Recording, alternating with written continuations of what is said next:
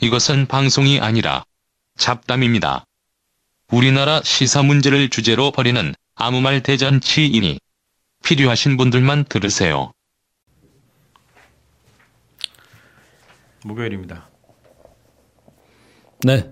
오늘은 우리가 좀 그 한반도 정세는 잠깐 쉬었다가 이것도 뭐 나비 효과. 네. 240원 버스도 결국은 네. 분단이 낳은 분단이 나은 적폐. 예. 적폐 현상이다. 240번 그 버스에 대한 언론의 보도 행태. 언론의 보도 행태와 사회적 이 혐오 네. 혐오 뭐라 분위기라고 그럴까 뭐라 그러지? 혐오 현상? 그런 분노 사회 네. 이런 얘기가 있잖아요. 지금 대한민국은 분노 사회다. 맞아. 그래서 그게 이제 어, 북에 대해서도 그렇고 또 진보 개혁 진영 내에서도 그런 게 있고 네. 전 사회적으로 지금 다 어, 망가져 있다고 보여지는데 그런 것들에 대해서 한번 얘기를 해봅시다. 그래서 240번 버스는 소재고 네. 오늘 얘기하고자 하는 것은 언론 문제, 그다음에 그런 사회적 현상 이런 것들에 대해서 한번 얘기를 우리는 기승전 통일. 기승전 통일. 네. 자, 240번 버스가 어 3일 3일 전에 있었던 건가? 월요일인가 뭐. 네. 저 있었죠. 애를 내려놓고 엄마가 못 내리는데 버스가 출발해 버렸다. 사실 거의 뭐 버스 기사를 악마화했죠. 음. 네. 그래서 애 엄마가 제발 내려달라고 울부짖으며 애원하는데도 음. 매몰찬 기사는 그대로 이제 외면해 버리고 멈추지 않고 네. 다음 정거장에서 내려. 다음 정거장까지 가는 음. 그런 만행을 저질렀다라는 식으로 이제 버스 기사를 거의 악마화했는데 그 버스 기사의 따님이 이제 글을 올렸죠. 맞아 맞아. 뭐 네. 어디 그, SNS 예. 올렸더만요. 그러면서 다시 국면에도 전환이 됐는데 아 근데 이게 좀 언론이 뭔가 그런 버스 기사를 하나의 악마화하는 음. 그런 뉘앙스가 너무나 강하게 좀 아니 보여져서 무슨 뭐 그 내가 이제 화요일 날 서울시청에 갈 일이 있어가지고 갔는데 네. 그때가 퇴근 시간이었던 거예요. 6시 6시 반이 때였는데 네. 그 로비에 TV가 설치되어 있는 거예요. 네. YTN이 나오고 있는데 계속 그 얘기만 나오는 거야. 네. 무슨 변호사 뭐 평론가 다 동원돼 가지고 아, 뭐 있을 그수 없는 CCTV 일이죠. 어, 하면서 뭐. 어, 네. CCTV 계속 보여주면서 막 그걸 네. 얘기를 하는데 공무원들이 다 모여가지고 막 전화하고 난리더라고. 음. 어, 이게 계속 나오면 어떡하냐. 어, 근데 그거를 그렇게 뭐 분석하고 뭐 그걸 뭐 뉴스인지 모르겠는데 언론이 진짜 그렇게 도배를 해버리더라고. 네. 그때까지는 이제 딸의 글이 나오기 전이었던 거지. 네. 그래서 그 언론이 악마를 만드는데 어, 증폭 작용을 시키 시킨 거다라는 거죠. 처음에는 네티즌이 그냥 글을 올린 거 아니야? 지금 전체적으로 그런 흐름이 가고 있는 거죠. 이를테면 건수가 보이면 악마화를 만드는 음.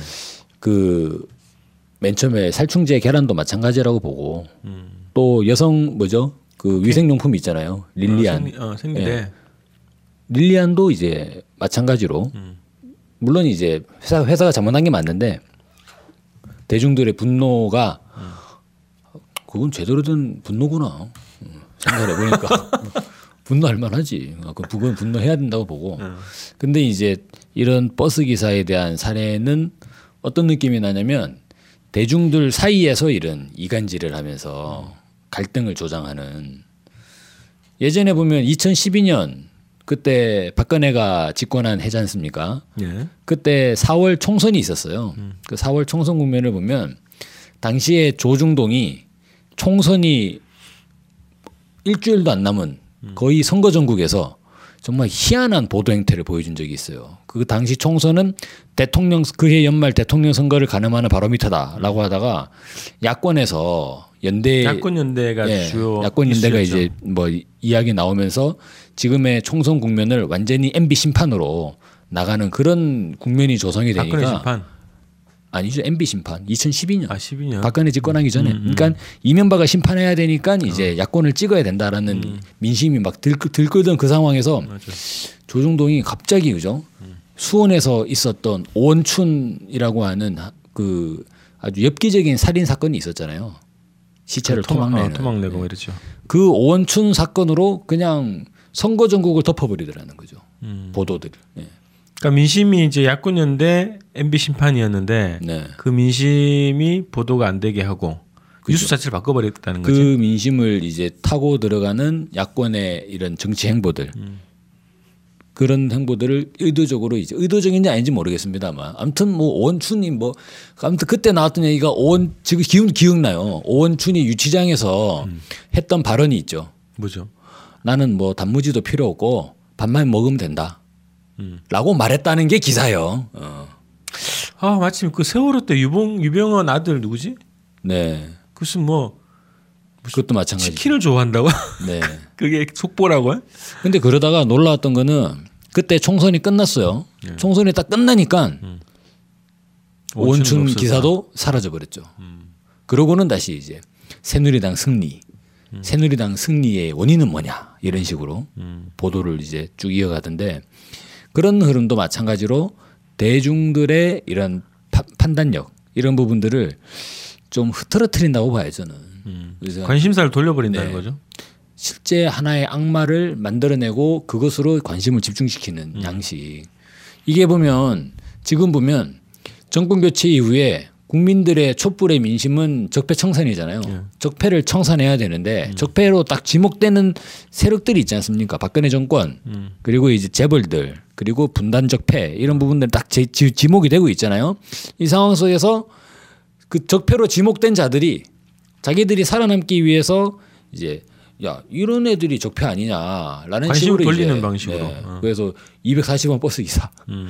정말 좀 너무 억울하실 것 같아요. 어. 아니, 그러니까 사실관계는 뭐 새롭게 밝혀진 게 있는데 네, 사실관계 확인 없이 무조건 그냥 선정 쪽으로 가- 때리는데 그죠. 근데 아까 2012년 같은 경우에는 그때 MB가 지금 밝혀지는 것처럼 블랙리스트 운영하고 막 국정원 동원해가지고 네. 그럼 국정원이 그 판을 짰던가 방통위가 그 판을 짰던가 어쨌든 아, 권력기관이 가능성이 높은 높, 높을 수 있죠. 네. 네. 권력 기관이 그런 여론 조작을 그런 식으로 댓글뿐만 아니라 네. 실제 언론을 장악해서 언론을 그렇게 동원했을 텐데 그럼 지금은 누가 조작을 하지 여론을 누가 하는 겁니까? 밤의 대통령, 밤통?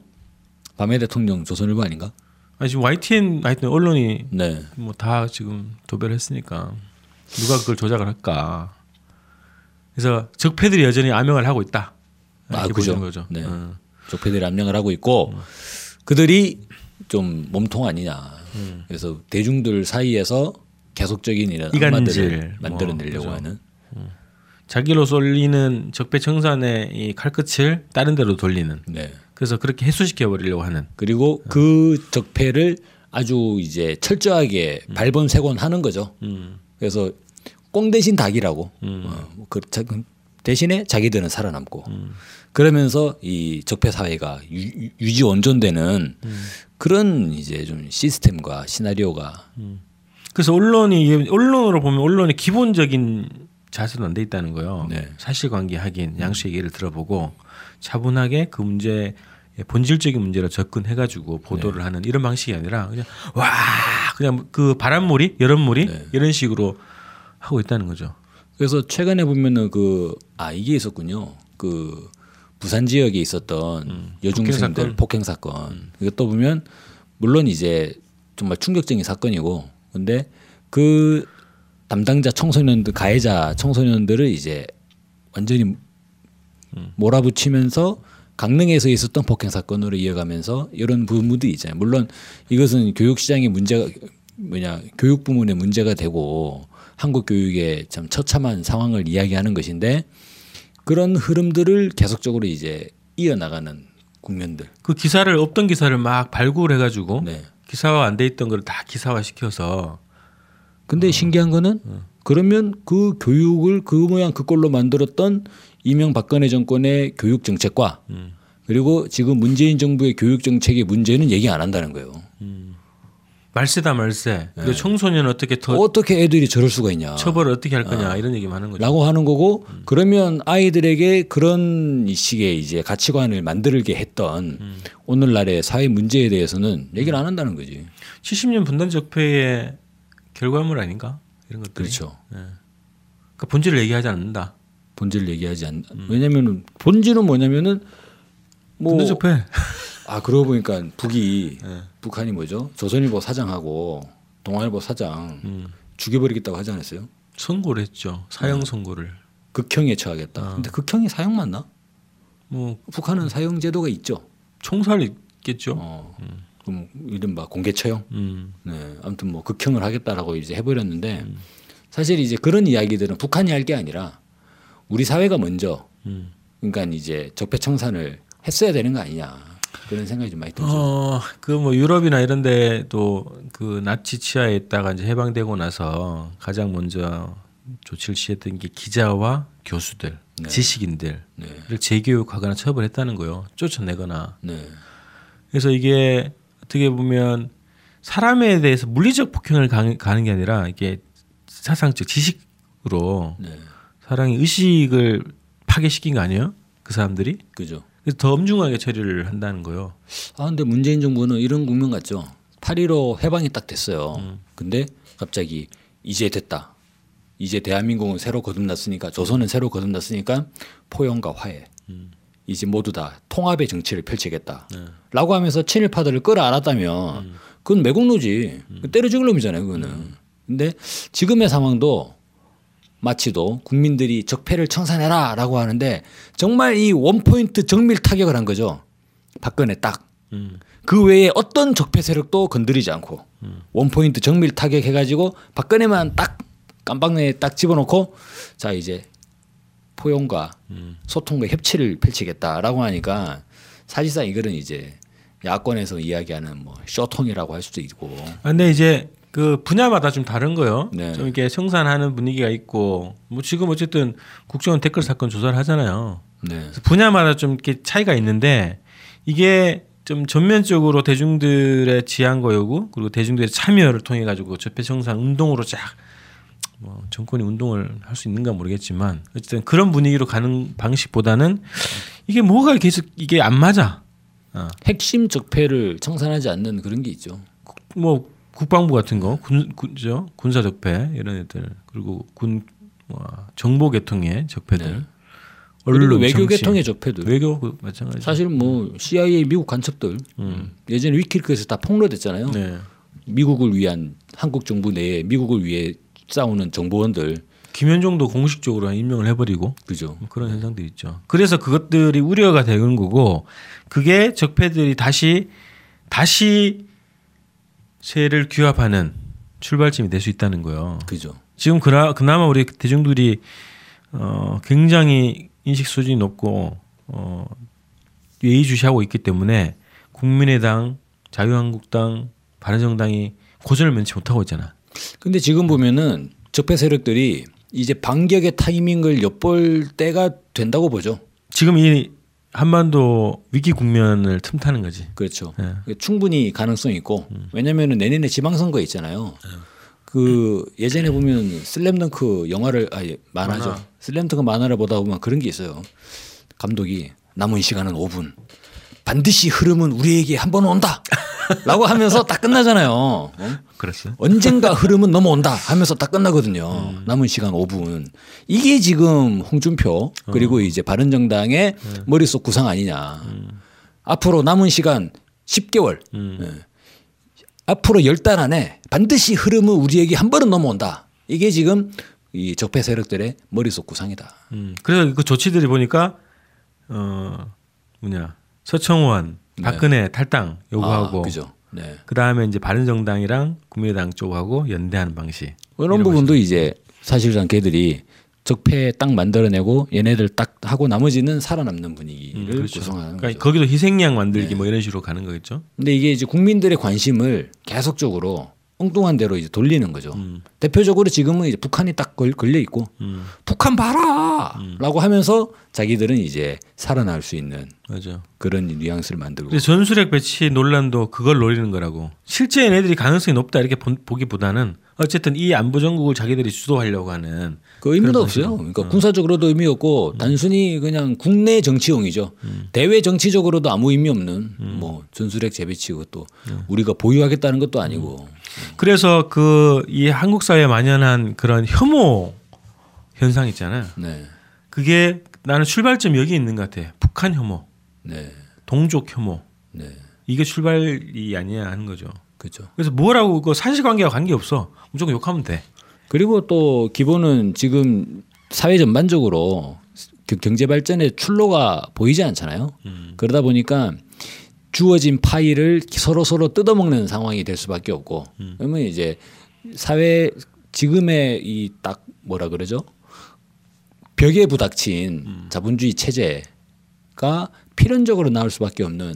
그러니까 대중들의 노동에 대한 강도는 갈수록 세질 수밖에 없으니까 이른바 뭐 감정 노동이라고 얘기를 하잖아요. 그런 미소로 은폐된 분노 사회. 음. 예. 그러니까 분노가 좀 포장돼 있죠. 미소로 포장된 분노 사회가 지금 대한민국 사회냐. 제 예전에 우리 아파트 단지에서 정말 놀라운 장면을 구성 목격을 했죠. 엘리베이터에서 그 배달하시는 분하고 우연히 엘리베이터 같이 탔어요. 근데 배달하는 사람이 뭔가 잘못 찾은 것 같아. 코스를. 어. 그랬더니 막 육두 문자를 막 이런 샥 하면서 막 와샥 하면서 막 엄청나게? 하다가 하다가 엘리베이터 문 열렸죠. 그러더니 띵동 하면서 고객님 배달 왔습니다. 이러는 거예요. 어, 어, 나 그 장면을 보고 진짜로 이게 미소로 포장된 예, 분노 사회 아니냐. 근데 이런 것들을 계속적으로 언론이 조장하는 거죠. 서로 싸워라. 니들 서로 싸워라. 왜 니들과 관련 없는 뭐 언론 그리고 군 미국을 왜 공격하냐. 니들끼리 싸워라. 이게 이제 지금 그들이 살아남기 위한 아니 분노와 좌절을 주는 거 아니에요? 야 여기는 안 바뀌어. 관심 끄고 그죠. 네 눈앞에 있는 거 해결해. 분노와 좌절을 제공한다는 거지 언론들이. 아 그리고 또 하나 이런 현상들이 최근에 그 뭐라 그럴까요? 음, 진보 개혁 진영 내에서도 그런 현상들이 굉장히 만연하거든. 뭐 이런 거 있잖아 문배충이라 그래버리고 막 네. 문재인 정부 지지자든 아니든 하여튼 뭐 현재 어, 정부가 어쨌든 촛불 정부로서 역할을 잘해주기를 바라는 사람들 포함한 이런 사람들을 문바, 뭐 문배충 이런 식으로 막 비하하는 거 아니에요? 곤충에 비하하는 거 아니야? 일배충 것처럼 그런 식으로 공격을 하는 분위기가 굉장히 만연돼 있다는 거지. 네. 그러니까 정상적으로 토론이 안 돼. 이, 이 의견이 있으면 입장이 다르면 그냥 감정적으로 그냥 이 잘라버린다는 거죠. 서로 무시해 버리는. 예. 그것도 또 뭐 그런 진보 인사들도 진보 진영이 잘 안 풀리니까 스트레스 받아가지고 거기다 푸는 것 같기도 하고. 그러니까 이게 우리가 그런 현상들을 건강한 그 사회 개혁 역량으로 분출을 시켜주고 네. 이끌어주고 같이 해, 마련을 해줘야 되는 돌파구를 열어줘야 되는데 아니 이- 그 같이 싸우고 있죠. 어, 이런 사회적 분위기에 휩쓸려 가지고 그러고 있단 말이죠. 내지는 그런 현상들도 우리가 책임지고 나가야 될 음. 뭔가 이제 책임감을 보여줘야 되는데. 가져죠. 네. 그래서 부분들이 아쉽죠. 어, 이 진보 진영은 된다 지금 이런 거 네. 그리고 그런 용어를 뭐 충 무슨 빠 이런 거 쓰지 말아야 된다. 네. 어, 노빠 그렇지. 많이 썼는데. 노빠 뭐 문빠 이런 식으로 문빠. 어, 쓰면 안 된다고. 네. 그래서 그럼 뭐라고 해야 되죠? 뭐 지지자들 아, 노무현 지지자들 어. 너무 길잖아요. 노빠. 깔끔하고 좋은데. 예. 아니 하여튼 뭐 그걸 규정할 필요 없이 어쨌든 뭐 정책적인 알겠습니다. 입장을 가지고 네. 평가를 하고 제시를 하면 되니까 그래서 하긴 그분들이 스스로 저 노빠입니다라고 이야기는 음. 그런 게안 했던. 것 같아요. 어, 어. 네. 그러니까 이때 기본은 이런 거지 이제 적폐들이 공격을 하잖아요. 네. 그래서 그걸 어쨌든 적폐 정산 먼저 하고 네. 그 다음에 정부 정책에 대해서 비판해라 이렇게 얘기를 한단 말이죠. 사실 듣는 사람은 엄청 기분 나쁠 것 같아요. 음. 대표적으로 진보를 비하하는 용어 있잖아요. 빨갱이, 종북 종부. 어. 네. 어, 당신 종부 아니야? 이러면 어. 아 제가 빨갱입니다. 라는 사람은 없잖아. 얼마나 기분 나쁜 얘기예요. 그러다 보니까 문, 문배충 이런 얘기 들으면 정말 기분 나쁠 것 같아요. 그러니까 그렇게 딱 규정을 하고 나면 더 이상 토론의 대화가 대- 막혀버리는 토론의 대상이 거죠. 아니는 거지. 네. 뭐 처벌 혹은 그런 거죠. 본래는 지 금 살충이잖아 기본 대- 개념이. 야 네. 결국은 이게 서로 이간질하면서 대중 사이에 이간질을 음. 막 추구하는 이런 적폐 세력들의 빅픽처에 음. 놀아나는 거. 농간이라는 거지. 네. 어. 난 분명히 이게 사회 심리를 조정하는 놈들이 있고 네. 원래 걔네들의 방식 자체가 분열 통치 아니요. 네. 모든 국민의 분열 통치. 1,700만 촛불이 다시 흩어지기를 각자 일상으로 돌아가기를 음. 계속 조장을 한단 말이죠. 그거는 재벌의 요구, 요구이기도 하고 분단 적폐들의 기본 요구이기도 하다. 근데 거기에 우리가 놀아나면 안 된다. 각성을 해야 된다. 우리는 단결을 얘기하고 그렇죠. 네. 그 단결을 또 공격하는 적폐 세력들은 왜 그렇게 회결돼 있냐? 음. 다양하게 살아라. 근데 그런 역시 어, 또 사회는 예 재밌죠. 네.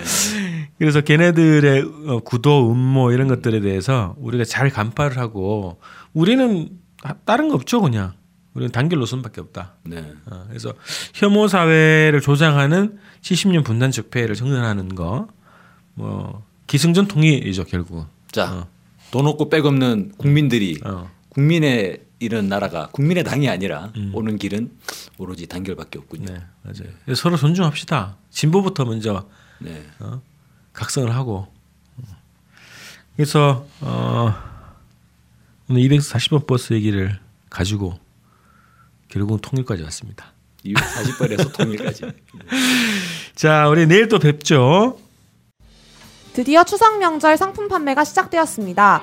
마장동 축산시장에서 공급받는 한우 꼬리 세트와 전북에서 올라온 떡갈비 세트를 준비했습니다. 도축 증명서, 등급 판정서로 품질이 확인되는 한우 꼬리 세트를 시장 가격으로 공급합니다. 떡갈비는 요즘 문제가 되고 있는 첨가제 다섯 가지를 사용하지 않는 건강한 떡갈비입니다. 반찬, 간식, 술안주로 드실 수 있는 떡갈비 세트를 세 가지 종류로 공급합니다. 주권방송 홈페이지 배너를 클릭하셔서 신청해주세요. 오, 역시